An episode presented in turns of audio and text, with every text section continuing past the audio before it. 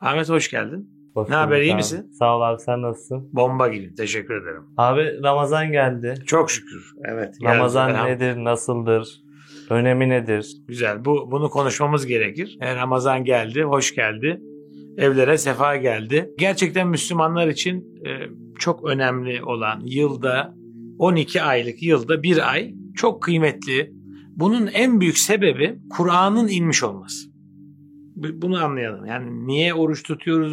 Ramazan ayı niye bu kadar önemli? Asıl sebep içinde Kur'an'ı indirdiğimiz ay olduğu için diyor Allah söylüyor. Kur'an'ı indirdiğini bildiğimiz için Ramazan ayında ve Allah'ın tabi emirleri var. Onunla ilgili birazdan anlatacağım. Ramazan ayı bizim için çok kıymetlidir. Miladi kullandığımız takvimle yani Gregorian daha doğrusu güneş takvimiyle ay bazlı olan hicri takvim arasında yaklaşık 10 gün olduğu için her sene 10 gün geri gider gibi olur. O ayrı bir döngüdür, öteki ayrı bir 10 günlük fark vardır. Bir insan ömrü, ortalama bir insan ömrü yaşayan birisi her mevsimde tadar. Ramazan'ı biz her mevsimde tadarız. Sadece yazın değil, sadece kışın değil. Hepsini tadarız. Hatta bütün seneyi böyle gezer. Eğer Allah ömür verdiyse dediğim gibi. Ramazan ayı bizim için çok kıymetlidir. Ramazan'ı ben ismini de araştırmıştım. İki teori var. Bu konuda konsensus oluşmuş değil ama ya yağmurla alakalı ya da çok sıcaklıkla alakalı diyorlar. Bizim için Ramazan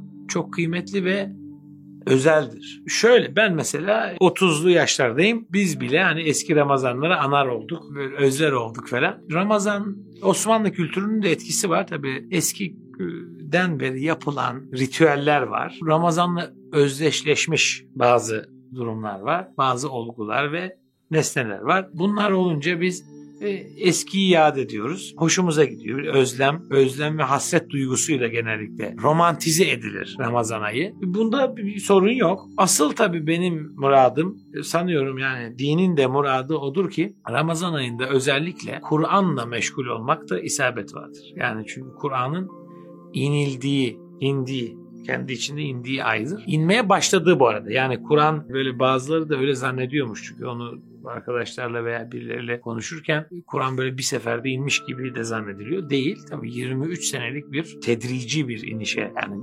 gelişe sahiptir Kur'an. Ama öyle bir anda inmediyse de Kadir Gecesi dediğimiz o gece işte Kadir Gecesi büyük güç gecesi yani çok büyük, güçlü, kuvvetli gece. İnanılmaz önemli gece anlamdadır. Kur'an inmeye başladı. Şimdi bu ne demek? Yüce yaratıcı, evrenin veya evrenlerin, bundan tam emin değiliz başka evrenler de olabilir. Bütün kainatın yani kainat deyince evrenler olsa da dahil olur. Kainatın efendisi, yaratıcısı Allah Celal son vahyini en önemli bilgileri bizim dünyamızı da ahiretimizi de kıyamete kadar kurtaracak bilgileri vermeye başlıyor dünyaya. Çok önemli bir an. Onun için Kadir Gecesi. O da nerede? Ramazan ayında. Allah diyor ki Ramazan'a ulaştığınız zaman onu oruçlu tamamlayın. Oruçla oruç tutun ve sayısını tamamlayın. Bu ne demek? Biz şu emri anlıyoruz. Evet Ramazan ayı gelince Ramazan'da yani Bakara özellikle Bakara suresine 180, 180, 185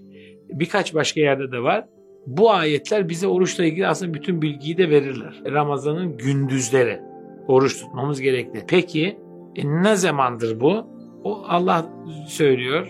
Fecrin ak çizgisi kara çizgisinden sizce iyice ayrılıncaya dek yiyiniz içiniz derken şunu demektir.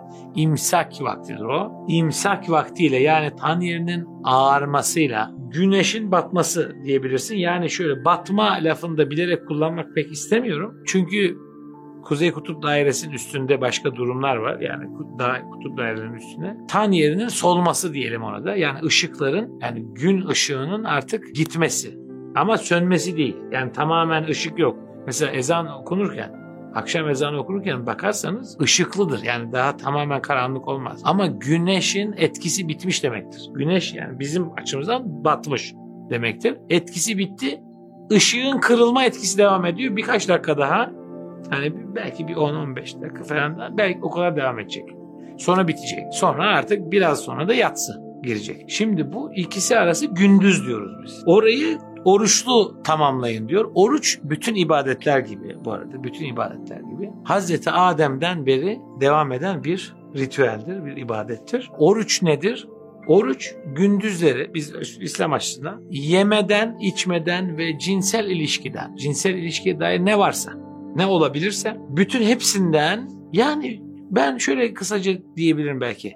Bedeni arzulardan gündüzleyin uzak durmaktır. Bunu kendine yasak etmektir. Normalde helal olan şeyleri yasak ediyoruz.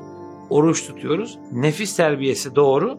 Hem bedenimizi yani bu bildiğin e, bu toprak bedeni de bir terbiye, bir temizlik süreci. Bir de bunun tabi verdiği zorlukla bir kolay bir şey olmasa gerek yani değil. Bu tabi bizim mental yapımızı da etkiliyor.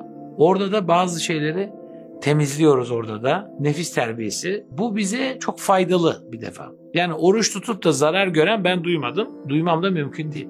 Oruç tutarken zarar görmezsiniz. Hemen söyleyelim hasta isen ve Allah da söylüyor yani seferde yani bir yolculuk, hastalık var ise evet oruç tutulmaz. Hastalık kronik ise tutulmaz. Değilse vakti gelince tutulur. Seferden çıkılınca tutulur falan. Bunlar kolay şeyler. Allah bizim dinimizi insanlara çok kolaylaştırmıştır. Kolaylaştırmaktan kasıt da kolay olsun diye değil. Zaten fıtrat o. Yani olay o zaten. Allah'ın muradı, isteği o. Din fıtrattır diyor Allah. Bu fıtrata uyduğumuz zaman rahat ederiz, mutlu oluruz. Bize kolay gelen o olur. İnsanlara ama çoğuna baktığım zaman zorlaştırma eğilimini görüyorum. Bu yeni bir şey değil. Çok eskiden beri var. Sen nereden biliyorsun dersen. Sümer yazıtlarından beri yazılan eserler var. Bu eserlere baktığın zaman insanların insanların hayatlarını, kendi hayatlarını hep zorlaştırdıklarını görüyorum. Çeşitli edebi eserlerde de tarihsel anıtlar, yazıtlar fark etmez. Hepsinde zorluk istiyorlar. Zorluk var. Ve bunu maalesef Allah'a yani tanrılara yani tanrıya gerçek tanrıya veya tanrılara dayatıyorlar. Görünen o ki öyle değil durum. İnsanlar kendileri zorlaştırırlar. Detaya girmek. İşte bu böyleyse. E peki böyle peki detay detay. Yine Bakara suresinde bu eleştirilir. E, isteyenler açabilir okuyabilir. Yine bir Bakara bir sığır cinsinden kurban kesilmesi emredildiğindeki durum. Orada spesifikleştirmeleri illa soru sonra sonra soru sonra soru e belki kaç tane hayvan var. Aslında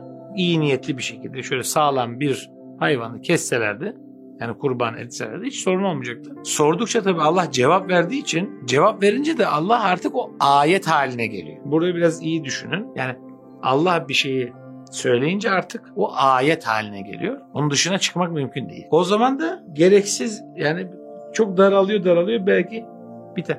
Diyor ki Allah yani neredeyse kesmeyecekler zaten hani kesmemek üzere bunu yapıyor olabilirler. Biz de ne yapmalıyız? Dinimiz neyse onu kabul etmeliyiz. Kur'an'da ne varsa onu kabul etmeliyiz. Zorlaştırıcı şeylere gitmeye gerek yok. Ramazan gelince herkesin sorduğu sorular vardır. İşte ne bozar ne bozmaz orucu. Tek tek hepsini söyleyemesem de şöyle bir şey söyleyebilirim. Yaptığın o işlem yemeğe giriyor mu? Yemek yemek oluyor mu? İçmek oluyor mu? İçecek içmek oluyor mu? Cinsel ilişki nevinden bir şey oluyor mu? Şimdi bunlara bu üç kategoriye dahilse bu yaptığın şey evet bozuluyor. Oruç bozuluyor. Bu noktalar bu kategorilere dahilse fakat bilmeden yanlışlıkla yaptıysam yine bozulmaz. Yanlışlıkla adı üstüne yanlışlıkla bilmeden. Bunların dışında da orucu bozacak bir şey Yoktur. Sen nereden biliyorsun? Hep bildiğim yerden. Yani Kur'an-ı Kerim'den. Bozacak bir şey varsa Allah söylüyor. Söylemediyse yok demek. Şunu anlamalıyız arkadaşlar. Allah'ın dini yalnız Allah'ın dinidir. Dindeki hükümleri Allah koyar. Bunların da tamamı eksiksiz ve noksansız bir şekilde Kur'an-ı Kerim'dedir. Kur'an-ı Kerim'de olmayan bir hüküm var ise o dinden değildir. Ekstradır. Nafiledir, ekstradır. Fakat dinde fazlalık noksanlık gibidir. Ne noksandır din ne fazladır. Koymuştur Hazreti Peygamber mesela koyabilir diyor. Aslında koyamaz, hüküm koyamaz. Hükmü tebliğ eder, tebiyin eder. Teşri eder, şeriat haline getirir. Bir de temsil eder. Hadi madem hepsini söylemişim, dört tanesi. Dört büyük görevi. Temsil olarak da biz misal olarak onu e, örnek olarak alırız. Bunu uygulayarak yapar, Kur'an'dan öğrenerek yapar. Ekstra bir kendi heva ve hevesinden düşüncesinden bir hüküm koymaz. Ramazan ayında hepimiz dinin ne olduğunu, Allah'ın bize ne vahyettiğini, hangi ayetleri gönderdiğini düşünmekle geçirmeli. Bunun üzerine eğilmeliyiz. Kur'an-ı Kerim'le daha çok meşhur, e, haşr neşir olmalıyız. Meal üzerinden, Yani bu mealler hatta kar- bana göre en güzeli odur. Yani karşılaştırmalı meal okumak. Birden çok okumaktır. Birinin eksiğini biri tamamlar çünkü. O mealde bazen ufak tefek problemler olabilir. Eksiklerini tamamlarlar e, Allah'ın izniyle. E, oruçlu geçirmemiz tabii çok kıymetli. Yani Ramazan'da. Ramazan'ın kıymeti neydi? Önemi neydi? Kur'an'dı. Kur'an'ın Allah'ın kitabının inmiş olması, o zaman başlamış olmasıydı. Allah da bizi bunu belki hatırlamamız, e, daha iyi idrak etmemiz için ne yaptı? Oruçlu geçirmemizi, daha temiz, nefis terbiyeli, daha durağan, daha sakin ve düşünceye yönelik, tefekküre yönelik geçirmemizi bize emretti. Allah hepimizi o emirlere uyanlardan kılmayı, uyanlardan olmayı bize nasip etsin. Hepinize hayırlı Ramazanlar diliyorum. Allah tekrarını nasip etsin. Hayırlısıyla bayrama da ulaşmak nasip etsin. Teşekkür ediyorum Ahmetciğim. Kanalıma da abone olmayı ve like atmayı da unutmayınız. Diğer videolarda görüşmek üzere.